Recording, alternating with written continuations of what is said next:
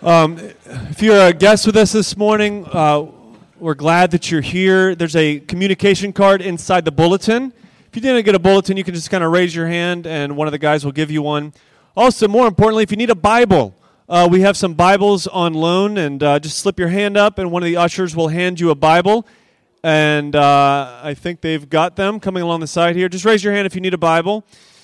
Um, also, the sprouts can be dismissed at this time, kindergarten and younger. If you haven't registered your child yet, you can step out at this time and uh, register your child with Megan for Sprouts. Let's give a round of applause to our Sprouts workers as they serve our children today. We have a uh, special guest preacher with us this morning, and uh, his name is Sean. Sean Robinson. I uh, have known Sean since I was a youth pastor. Uh, went back back back in the day. I used to live on the eastern shore of Maryland. Uh, did you guys know that there, the eastern shore has uh, people? It does. And um, served at a church for five years as a youth pastor over there. It was a really wonderful time and ministry.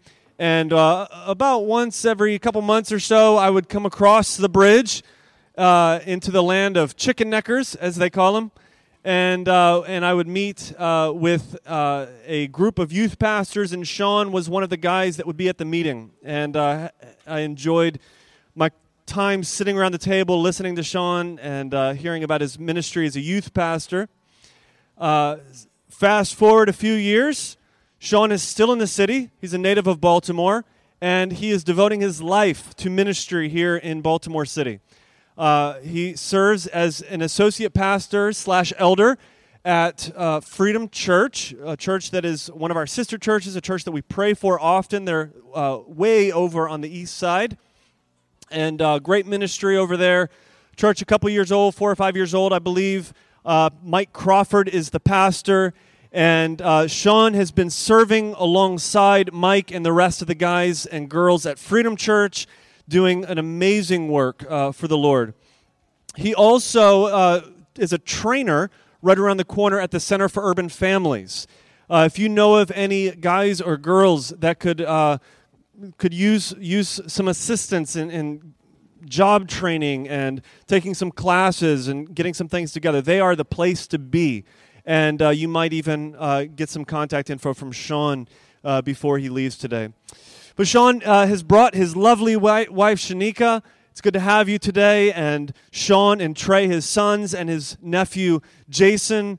Great to have you guys. Thank you for coming to the garden this morning. Hey, let's give a warm garden welcome to Sean Robinson as he brings the word this morning.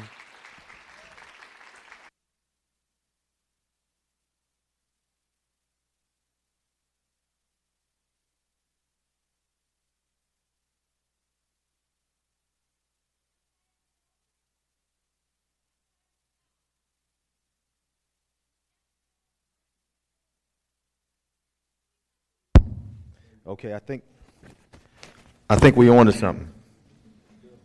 Good morning. Um, let's pray. God, thank you for just your grace and your mercy. Um, you know more than anybody else, Lord, uh, that none of us have a right to stand before you and say anything about you as if we're the authority on you. But God, everything that we say about you, you've revealed to us, and it's only by grace that we stand we know, God, that it is a, it's a wonderful grace. It's a, it's a terrifying grace, if you will, knowing that a God who is as loving and as holy as you would love us, would wrap your arms around us, and would even use us to reach other people that you've called. We thank you for your grace this morning. I pray that I would decrease and that you would increase, God. I thank you for that right now. In Jesus' name, amen. So um, I didn't just come um, with my wife, my nephew, and my two sons. My mom is here. Isn't that good?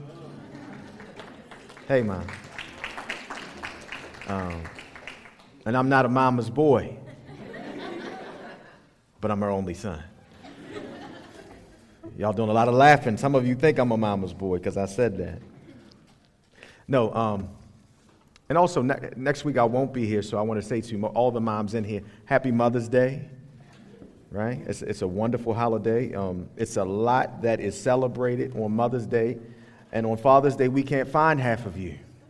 You guys know the media pumps up Mother's Day, but us dads catch a, it's a terrible time in Baltimore on Father's Day, right? It's cookout time, but you can go on Mother's Day. You can't get a seat in a restaurant, but on Father's Day, you can go sit down anywhere. Um, yeah, I, am so thankful that Pastor Joe asked me to come down. Um, we saw each other at Unplug, which is a conference we do every year.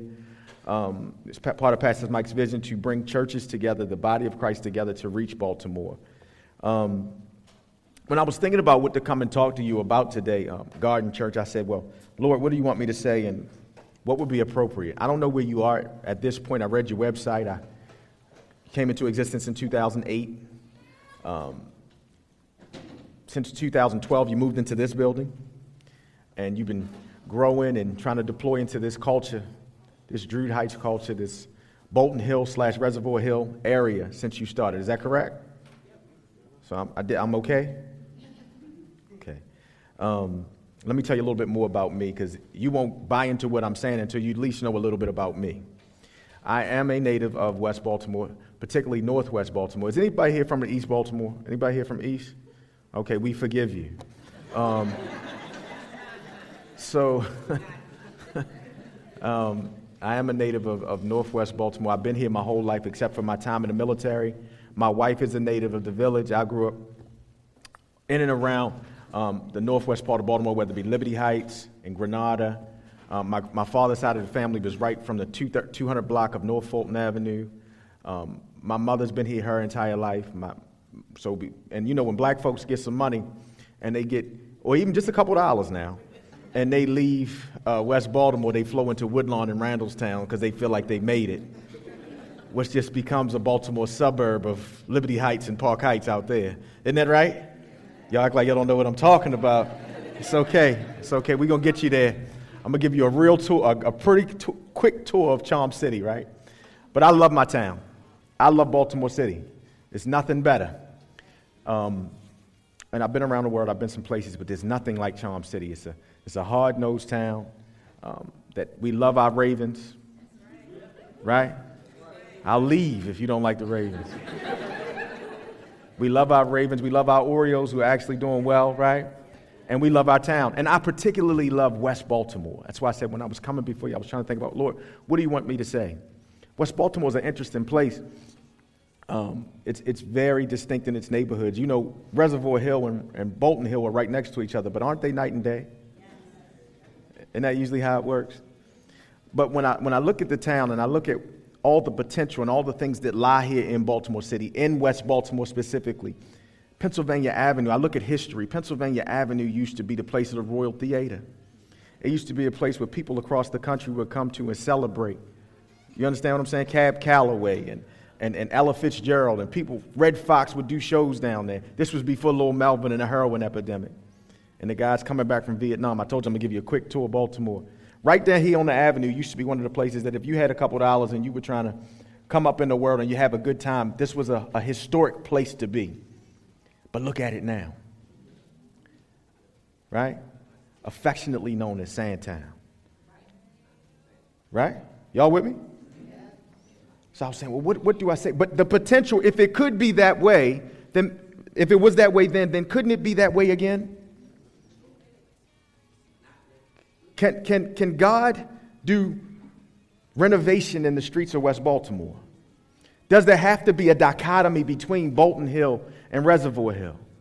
Does gentrification mean mo- moving out the indigenous people and bringing in people who don't necessarily love the city, but actually love what it looks like when I move in? Could it possibly be that God could bring gentrification but still keep the indigenous people there? Is that possible?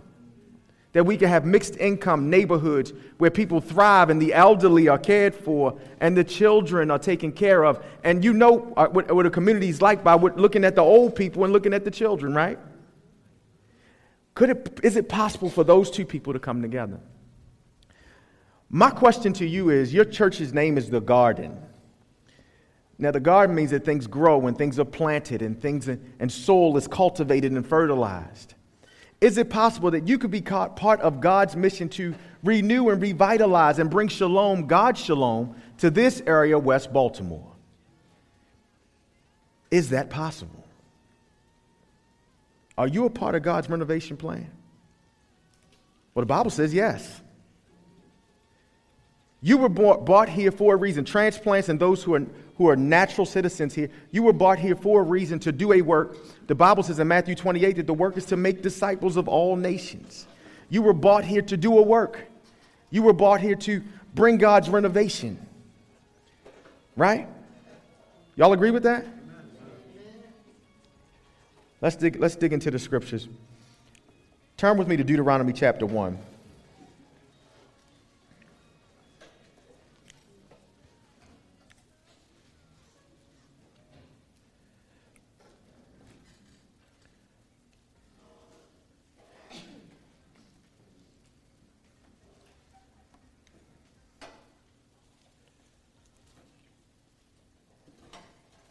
And I'm going to kind of take you through the whole chapter um, just because it fits, it's the context. Just like you have been called to this place at this time, and God has a mission for his people, he also had a mission for his people back here in Deuteronomy, which is Deuteronomy is the second giving of the law. It's actually the words of Moses to the people of Israel, and it's the last thing he does before he dies. It's three different addresses in Deuteronomy, as you'll see here. And, and Moses is essentially preaching to a people. He's, he's talking to his people. And Moses is about to take his people into the promised land. And we all know, if you know, us Bible scholars, that Moses never gets there. God told him he couldn't go. And we also know that a whole generation of people died off. They had that God, for lack of a better term, he, he caused them to be killed off and not to make it into the promised land. But when you see things like that and you see a people who are on the cusp like you are here in West Baltimore, the question is what will you do with the time that God has given you? And will you let fear of man and fear in and of itself stop you from doing what God has called you to do? Will we be the generation that people say they talked a lot and they were into multiculturalism, but they never really hit the streets? Will we be the generation that God has given us a command to go and make disciples, but we scared to go to North Avenue? Will we be the generation that people said they, they, they sounded good and they were able to form a nice little multicultural clique, but they never actually ventured out and, and, and, and they got so scared? And not, look, look, not just scared of the people, but they were scared that the, the, the way of life of the people in West Baltimore was somehow going to taint their view of what Christianity is. Here you have a people, a bunch of people.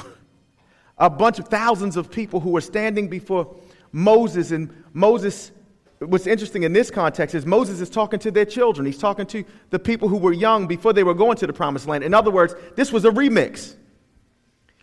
They were at a point where they were going to go into the promised land, and we're, we're going to get into that, but they didn't make it because they weren't obedient to God. So God kills them off and he's starting over with a new generation. The people who Moses is talking to were children or not even born at the time. They'll get ready to go into the promised land now. And Moses is talking to them, you. He's saying you. And, and, and I know if I'm standing here with Moses while he's saying you, I'm saying, wait a minute, that was my parents. I was not here. But Moses is teaching them, and he's, he's teaching them, look, it's you because one, you're from your parents, so the same things that they are privy to, you are as well. That same fear of man, that same comfortable posture, that same comfortable position, that same disobedience to God, that same thing you are privy to. And guess what? The church garden, although you've been here since 2008, the church is not new in Baltimore City. Have you paid attention? The church is everywhere in Baltimore City. So I work on 2201 North Monroe Street. Directly across from me is a megachurch. I'm not going to say any names right? Guess what the name of my organization is? It's the Center for Urban Families. Who is supposed to be the Center for Urban Families? I can't hear you. The church. And they send people to us. Redemptively, we are supposed to be able to send people to them. Does that make sense? The center for urban families is the church. It's the church. Let's look at the scriptures.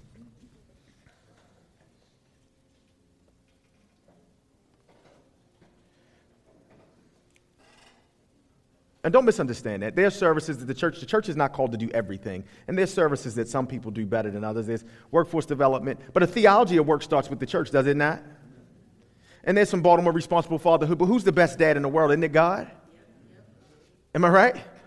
And we have couples advancing together. Isn't marriage ordained by God? you understand what I'm getting at a little bit here? We're actually going to the world to find out how to be good people right? To find out how to, to, be, to be free from some of the mess when actually the answer's in the scriptures and among God's people. Are you with me? Okay. So Moses starts out here. He says, These are the words that Moses, I'm in verse 1, Deuteronomy chapter 1. These are the words that Moses spoke to Israel beyond the Jordan in the wilderness, in the Arabah, opposite Suf, between Paran and Tophel, Laban, Hazeroth, and Dizahab. It is 11 days' journey from Horeb by way of Mount Seir to Kadesh Barnea. In the 40th year, on the, 40th, on the first day of the 11th month, Moses spoke to the people of Israel according to all that the Lord had given him in commandment to them. After he had defeated Sihon, the king of the Amorites, who lived in Heshbon, and Og, the king of Bashan, who lived in Ashtaroth and in Edrei, or Edrei. Beyond the Jordan in the land of Moab, Moses undertook to explain this law, saying, The Lord our God said to us in Horeb, You have stayed long enough at this mountain. Turn and take your journey and go to the hill country of the Amorites, and to all the neighbors in the Arabah, and the hill country and the lowland, and in the Geb, and the sea coast, the land of the Canaanites, and Lebanon, as far as the great river, the river Euphrates. See I have set the land before you. Go in and take possession of the land that the Lord swore to you, to, to your fathers, to Abraham, to Isaac, to Jacob, to give them and to their offspring after them. So, when looking at this, these folks are on the cusp of a promise that was made to them in Exodus, the book of Exodus. You with me? They're on the cusp of a promise that God is about to fulfill the promise. He's about to, to make true, to make real everything that He told them He was going to do. He's about to make real on it. A lot of times, what you'll see with, with us as believers and as God's people is we really have a short memory. Don't we? Am I by myself on this? in order for them to get here, at this point where they're on the southernmost part of the promised land, they came through and walked through the Red Sea on dry land. You understand what I'm getting at? God had been leading them by day and by night, by cloud and by pillar, right? By day and by night, He had fed them. the Bible says, if you look later in Deuteronomy, their shoes didn't wear out. Their clothes didn't wear out. He provided quail and, and he provided food and manna on the ground. God has been taking care of these people for a long time. He gave the plagues to Egypt. They just defeated the most powerful army in the world. He has multiplied them. Thousands upon thousands of people. Remember what y'all with me? And here they are on the crux of the promised land. Let, wait, let me say this to you. I'm a black preacher. If you don't talk back to me, I'm going to be here a while. amen. Amen. Y'all with me? I say amen now, huh? So,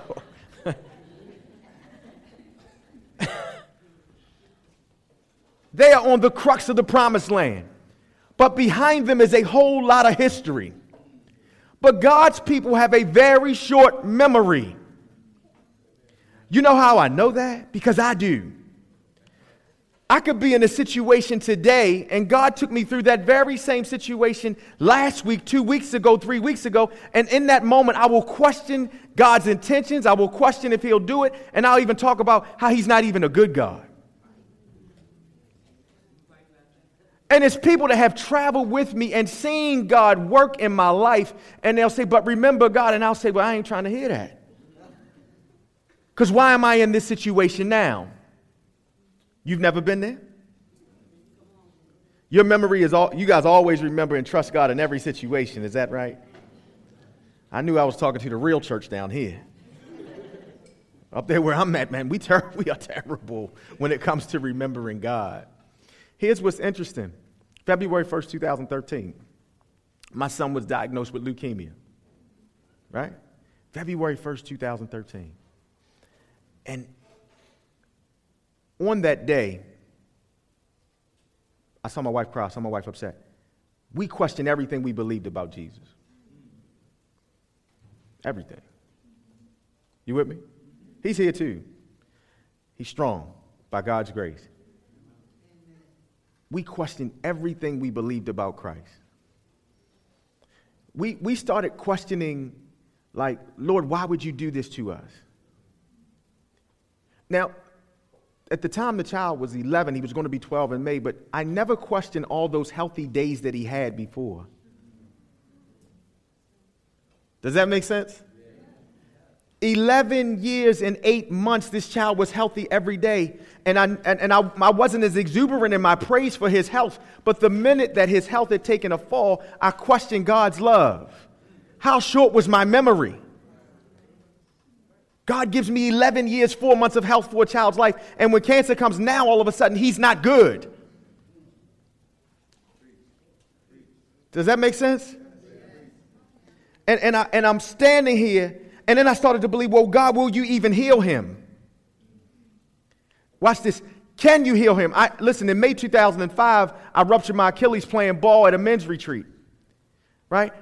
I'm, I'm the sole provider in my house as far as uh, working outside, right? I made the shot too.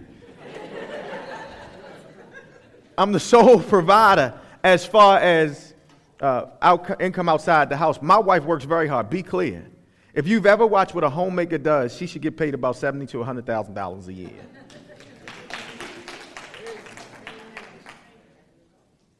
But I was the sole provider. 18 weeks, they told me, they said, Sean, you, you can't work for 18 weeks. And we exhausted our savings, and where I worked, I worked for the VA, and they did not have short term disability. And I watched God provide without us having to beg, borrow, or steal our rent, our food. And we didn't just have what we need, but God gave us some things that we wanted. But on February 2013, I forgot that He provided for us. You understand what I'm saying? When the cancer came, I forgot that He provided for us in May 2005, and my memory was just so short. Are you with me? God's people, our memory is so short. Listen, there was a time when the garden didn't exist.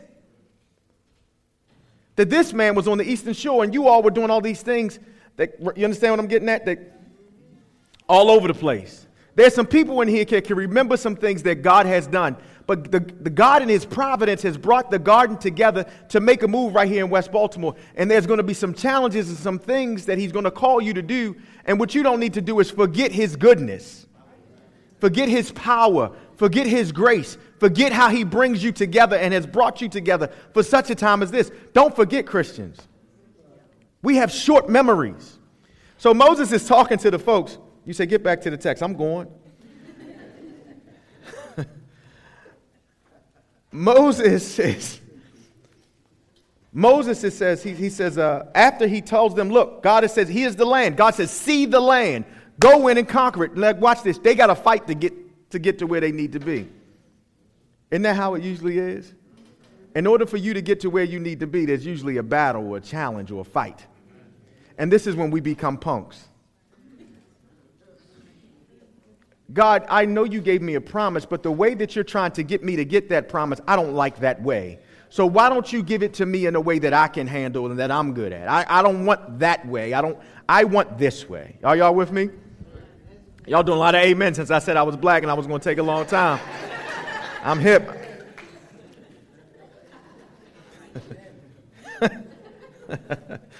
um, so then Moses, so Moses, what he does is these people, obviously, he's talking to all these people. He's talking about this is the land, let's go get it. He starts to look at them and he, he realizes how many people he has. And he reminds them of promise. God has given them the promise of the land, but he reminds them the Lord our God, which is a covenant God, Yahweh. He, he says, The Lord our God, this covenant God has always been with us. In other words, God has never left us alone. But then he starts to get organized. He's remembering, and Moses is recounting all this, remember now, to another generation. In other words, I'm telling you a story about something that happened 40 years ago because I know the same thing can happen to you. Because guess where we are? Back where we started. So I'm telling you a story. Y'all with me? And he, first thing he does, he says, he says, the people asked me to put, it was too much, their problems were too much to bear, so I had to put them in groups of hundreds and fifties and tens. In other words, Moses gets organized. Part of being in leadership is to, is to have plurality of, of leadership, of elders. Of, uh, in other words, when I say plural, it's more than one. The only senior pastor is Jesus. And what we need is we need diversity in our leadership, and we, especially when you guys are trying to reach a diverse culture. Y'all with me? Baltimore is 64% black, and, and some people ain't gonna be able to go down on North and Fulton and get it in.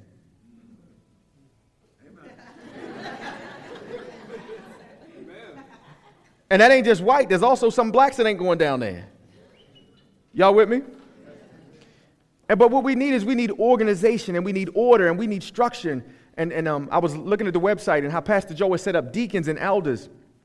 Elders serve the church by leading, and deacons lead the church by serving.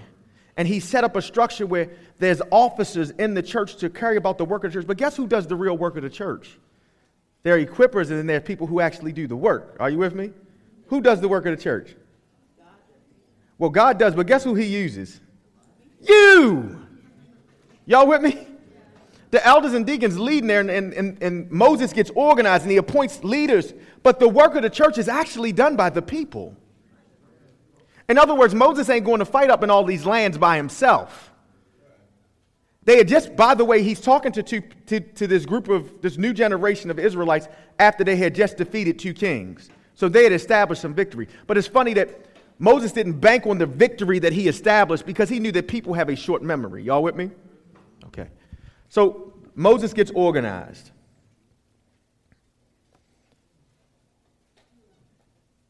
He appointed judges and he, he, he appointed men of character. He told the people, appoint, appoint men of character, people with character, godly men, men who were wise to rule over you. In other words, y'all got to be careful of the people that you got leading you. Am I right? You have to be extremely careful of that because they can lead you the wrong way. And maybe that's a problem in the church too in West Baltimore. Maybe we got some people who are not who are leading us who shouldn't be. Maybe we got some people in West Baltimore who are concerned about the millions of dollars coming into these great big edifices of people who live in poverty across the street from them, and that's all right. Maybe we're more concerned about daddy's legacy than we are Jesus' mission of the, of the Great Commission of making disciples. Maybe we need to reorganize. Maybe God needs to set some leaders down and put some people up who are really about his mission and not our own. Y'all with me? And I'm not taking digs at anybody. I'm just saying it is what it is. Okay. So Moses gets organized and he says, Look, it's too much for me to deal with all of y'all here. And we've seen it in Exodus 18 with his father in law. Jethro says, Man, you got all these people. You need to put some leaders over them. You're going to burn out. And Moses put these leaders over these people. And then Moses says, Look, and if they can't handle it, bring it to me. Moses is a prophet from God. So he says, If it's too serious for y'all to handle, I'll take care of it. We're still in the wilderness. Y'all with me? All right. So after he sets up the leadership, he says, he's re- Now he's recounting Israel's refusal to enter the land. He said, Then we set up from Horeb and went through all that great and terrifying wilderness that you saw on the way to the hill country of the Amorites, as the Lord our God commanded us. When you see wilderness in the Bible, it's not um, Discovery Channel. It's not wilderness like, uh, I don't know, ESPN on Saturdays when they're shooting deer. Wilderness is danger in the Bible. Are y'all with me? When you see Jesus in Matthew chapter 4 get tempted, the, this is the Middle East.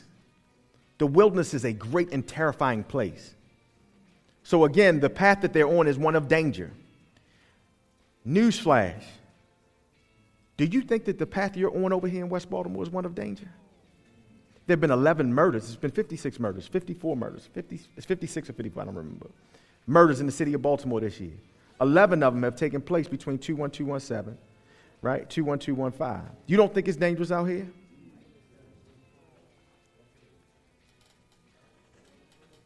This is a place of danger. I'm going to venture to say that if you don't understand the danger in these neighborhoods, maybe you're not out there.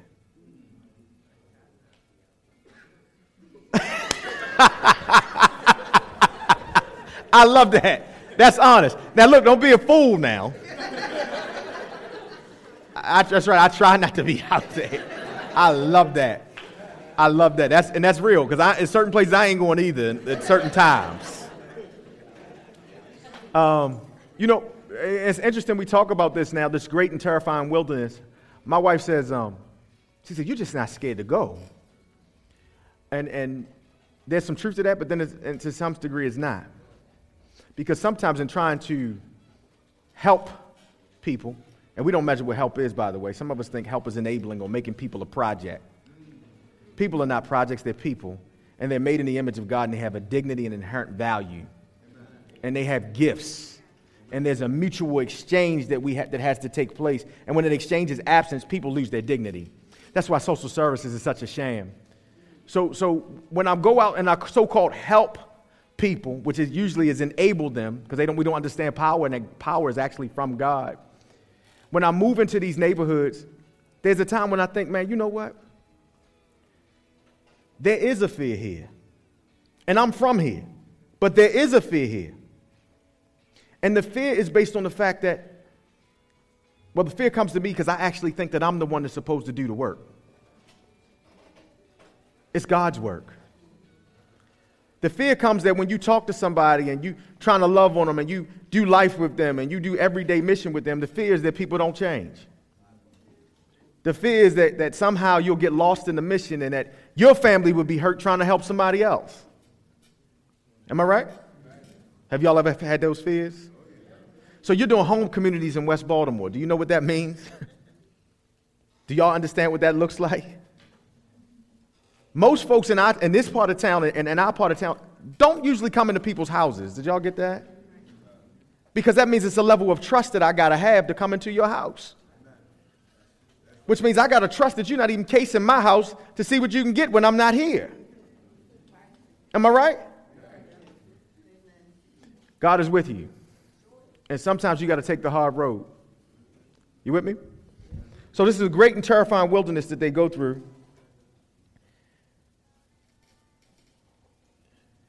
And Moses says, he says, and we came to Kadesh Barnea, and he said, I said to you, you've come to the hill country the Lord our God has given us. See, the Lord your God has set the land before you. Go up, take possession as the Lord the God of your father has told you. Do not fear or be dismayed. Moses says, Do not fear or be dismayed. Then he says, Then all of you came near me and said, Let us send men before us that they may explore the land for us and bring us word again in the way by which we must go up in the cities into which we come. You know what he's saying here, right? The, the people are saying to him, Well, let's send some spies out could be quoted, let's stall a little bit. I'm not saying that's, that's what they were doing because the scriptures don't say that, but I'm sure some people say, yes, but send the spies up. We're really stalling. But um, so they send the spy. In other words, let's recon the area. Let's see what we're getting ourselves into. Let's see the fruit of the land. Let's get into it. So Moses, he says, I think that's a good idea, and they do it. By the way, you can see the whole account, detailed account of this if you read your Bible in Numbers 13 and Numbers 14. This is real. How many people know that the Bible is a real everyday book with practical theology for everyday life? Like, if you really dig into the scriptures, you'll see you in there. It's the great meta narrative of God, and you're a part of that. And I love the fact that the Bible doesn't lie. Isn't that good? So when these people say, I ain't going up there, it makes me feel good that it was something, it wasn't just me that didn't want to go. Right? Um, so he says, um, he said, The thing seemed good to me, and I took 12 men from you, one from each tribe, and they turned and went up into the hill country and came to the valley of Eshcol and spied it out. And they took their hands, in their hands, some of the fruit of the land and brought it down to us and brought us word again and said, It is a good land that the Lord our God has given us. And Moses then he turns, he says, he's talking to their children, and he says, Yet you would not go up, but rebelled against the command of the Lord your God. And you murmured in your tents and said, Watch this. Because the Lord hated us, he has brought us out of the land of Egypt to give us into the hand of the Amorites to destroy us. Where are we going up? Our brothers have made our hearts melt, saying, The people are greater and taller than we. The cities are great and fortified up to heaven.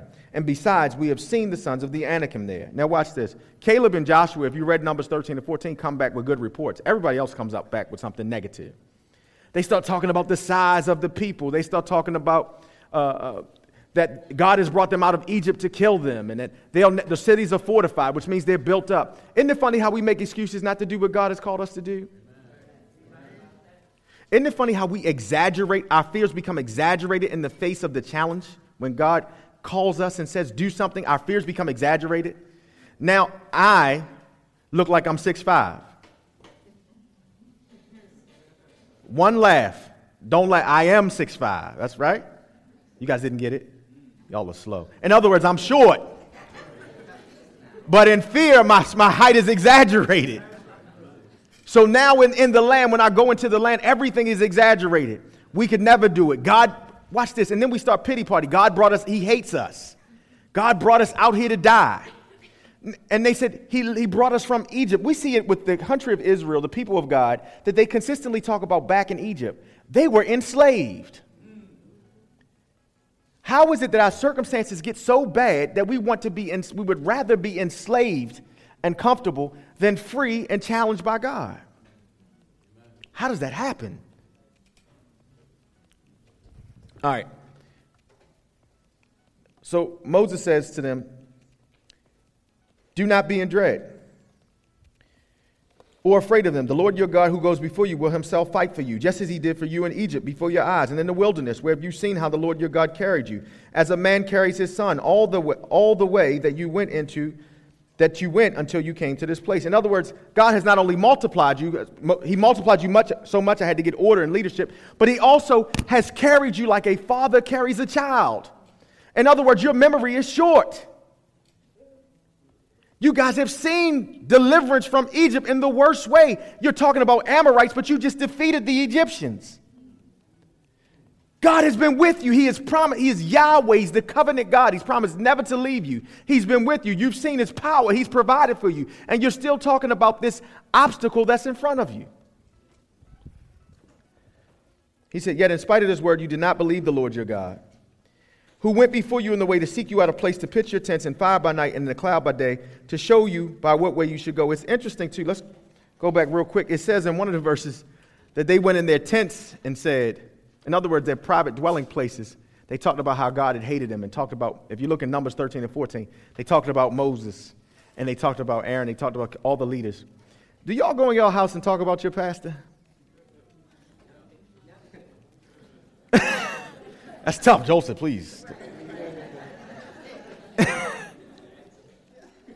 God has given him a word for you. He's given him a vision for you. And God has brought him through some things, and he's trying to organize you and mobilize you to make disciples in this neighborhood. Don't go into your house and complain about what he's telling you to do if it came from God. Well, how do you know it came from God? Search the scriptures, pray about it, how about instead of talking about him, pray for him? How about coming to talk to him? Am I right?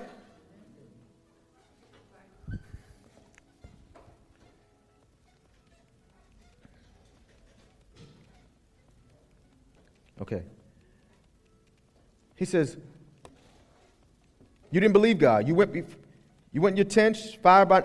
You, I'm sorry. He went before you in the way to seek you out a place to pinch your tents and fire by night and the cloud by day to show you by what way you should go. In other words, God's been leading you. Why are you falling back? Why are you being disobedient to God? And the Lord heard your words and was angered, and he swore, Not one of these men of this evil generation shall see the good land that I swore to give to your fathers, except Caleb the son of Jephunneh. He shall see it, and to him and to his children I will give the land on which he has trodden, because he has wholly followed the Lord. Even with me, the Lord was angry on your account and said, You also shall not go in there. In other words, Moses he didn't get to go either.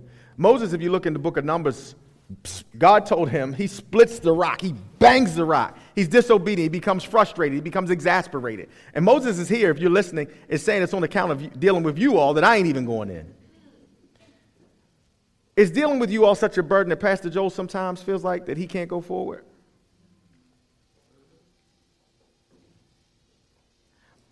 I watch him on Facebook post things that are about you all things that happen.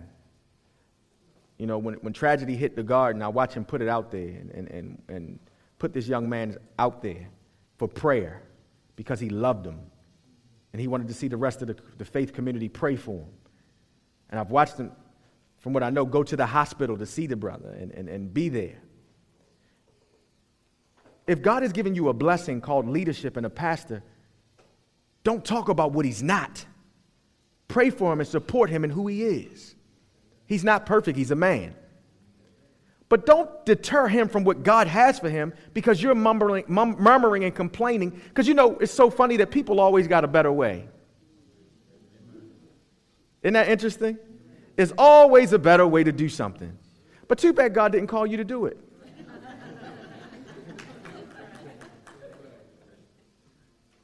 Does that make sense? Now, I'm not saying God doesn't call you to leadership, but whatever He's calling you to, won't you do that? Instead of telling Him what He should do. It's very interesting. It's just, it's, it's interesting.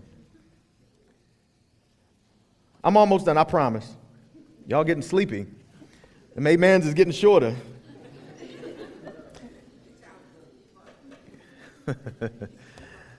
it says, and as for your little ones, so Moses is saying, look, and no, God told Moses, you ain't going, they're not going. The only ones going is the new children, Caleb, because he was faithful, and Joshua. Joshua was going to lead them in. In other words, y'all are done.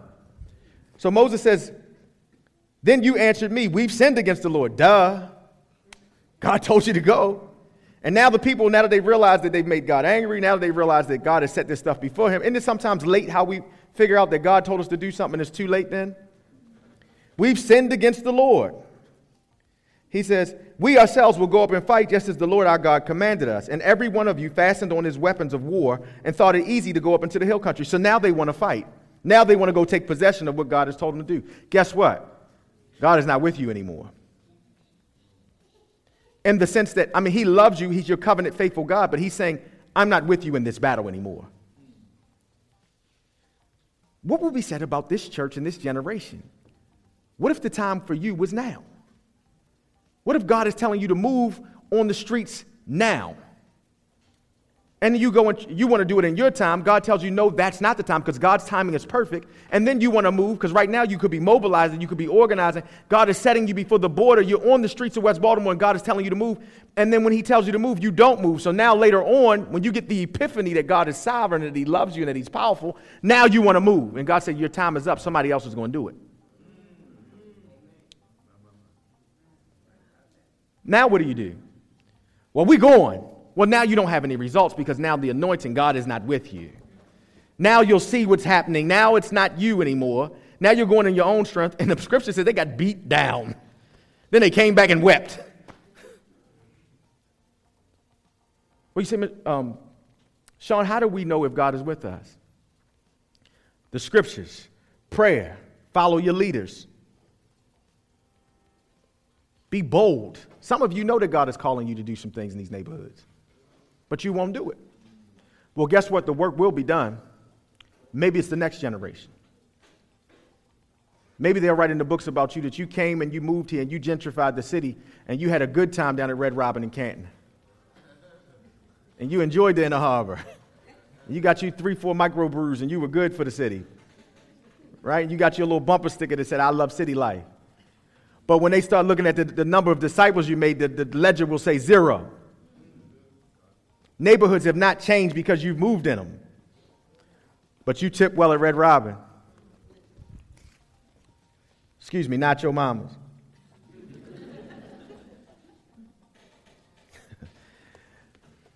okay, let me close this out. He says, So I spoke to you and you would not listen, but you rebelled against the command of the Lord and presumptuously went up into the hill. Then the Amorites who lived in the hill country came against you and chased you as bees do and beat you down See, the Bible is real. Beat you down. I thought that was the 80s that came up with that. Right? Doesn't that sound like a run DMC? Beat you down. No, it's Moses. and you returned and wept before the Lord, but the Lord did not listen to your voice or give ear to you. So you remained at Kadesh many days, the days that you remained there. So we say, okay, so let's close this out. What does this have to do with me? Where, where am I at with this right now? Well, let's talk about it. What are the implications of this?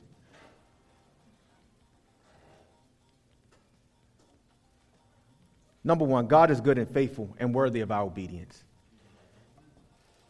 God is good and faithful and worthy of our obedience. How many of you can remember a time that God brought you out, that God delivered you, that God made a way for you, How about your salvation is an act of God and nothing that you've done yourself? That it's only grace and mercy that you even stand as one of God's children. And the greatest act He could have ever did for you was living a perfect life and dying on the cross for your sin. How about your salvation? You didn't even do that, that only God did that, is doing that. God is still saving you, by the way. Do you get that? Let's just start with that. Can you remember how God brought you out?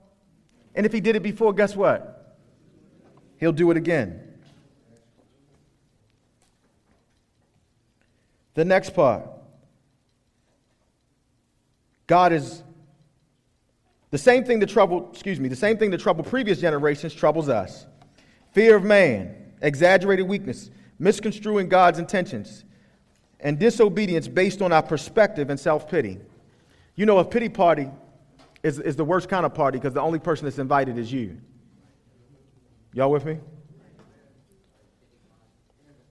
We have limited time. Acts 17 26, 28 says that we're appointed times and boundaries, and God has directly placed us in certain places for His glory, and that now is the time, and Baltimore is the place. And we don't have time to sit back and wait. We must be obedient now.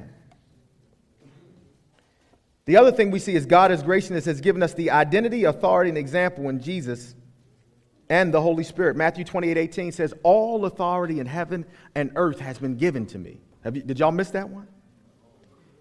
That means every street in West Baltimore is under the authority of God. I know it doesn't look like it, but He's here. And how do you know that? Because it would be no goodness if God wasn't here. I meet people every day from the hood. The dignity and the image of God is still, eh, these people are made in His image. And they have latent gifts and talents. And they have pain and they have problems. And what we got to do is we got to bring the gospel into that where God's story meets their story.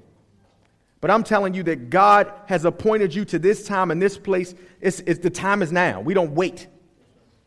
And these people, they're not them, it's us. And what if God had not given you the, what if the gospel had not been brought to you? You'd be dead in your sins. So, how can we be selfish with the gospel? And lastly,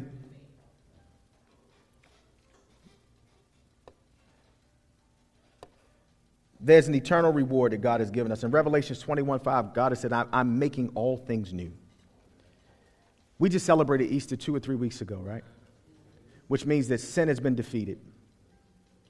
God is going to bring, we're going to see a new heaven and a new earth, and everything will be made new. And these bodies mean something to God because the tomb is empty, the actual body is resurrected. A lot of us don't understand the resurrection. The, Jesus is no longer in the tomb. It's not a spirit floating around. You understand what I'm getting at? But the actual body is up. He's, he's alive and he reigns in power on the right hand of the Father. And he's given that, the, Paul says that the same power that he had, that he gave to Jesus, he also raised your mortal bodies. Which means that there's nothing that can happen to us on these streets that would defeat us or, or sin has already been defeated. Death has been defeated. Yes, we still struggle with sin, but sin has already been defeated. In other words, the power of sin, which is death, has been defeated. And we will rise with Jesus. We have risen from the dead, from our, our spiritually dead lives, and we are alive, and we walk with the power of Jesus Christ. Which means we move from comfort and complacency and we move into a, pace, a place of passion and we move in power by the Holy Spirit. Jesus said, It's good that I leave because if I don't leave, the Holy Spirit doesn't come. I asked my wife the other day, I said, Would you be happy if we followed Jesus? Wouldn't you, don't you think we would follow him better? And she said, I think so, because he'd be right here. I said, Well, wait a minute. He said that it's better if I leave. So the question is, is not if God is here, the question is, are you listening? Are you quenching the Holy Spirit? He lives and reigns in, inside of you. The Bible says you're the temple of the Holy Spirit. Now, you, now watch this. The church is not a place that we come to. The church is a people on mission. Ecclesia, we're the called out ones, and we're called to go into the city and make disciples, knowing that all authority has been given with Jesus. He's risen from the dead. He is beyond all power and glory. He's the immortal, invisible, King, eternal. And we are his people. Isn't that good news? We are his people. We're his people. I look at the Israelites and I laugh. And I laugh because I'm them. Straight up. I, um, I don't want to go. And I really, sometimes I just want to be left alone with my sin. Honestly. Before God does a work with you, He has to do a work in you. Don't quench the Holy Spirit. The church is not a country club. If you're the garden, let's grow. Isn't that right? But Jesus grows us. We don't grow ourselves, but we participate. It's not passive. Y'all with me? Let's pray. God, thank you for your grace. Thank you for your wondrous gospel. Thank you, thank you that you did enter into the battle. You came down to earth and you entered into the battle. You were tempted in all ways like us, yet without sin. And Lord, you conquered everything that we face disease and, and famine and poverty and, and, and racism and multiculturalism and mess. You conquered it all, God. And you reigned victorious.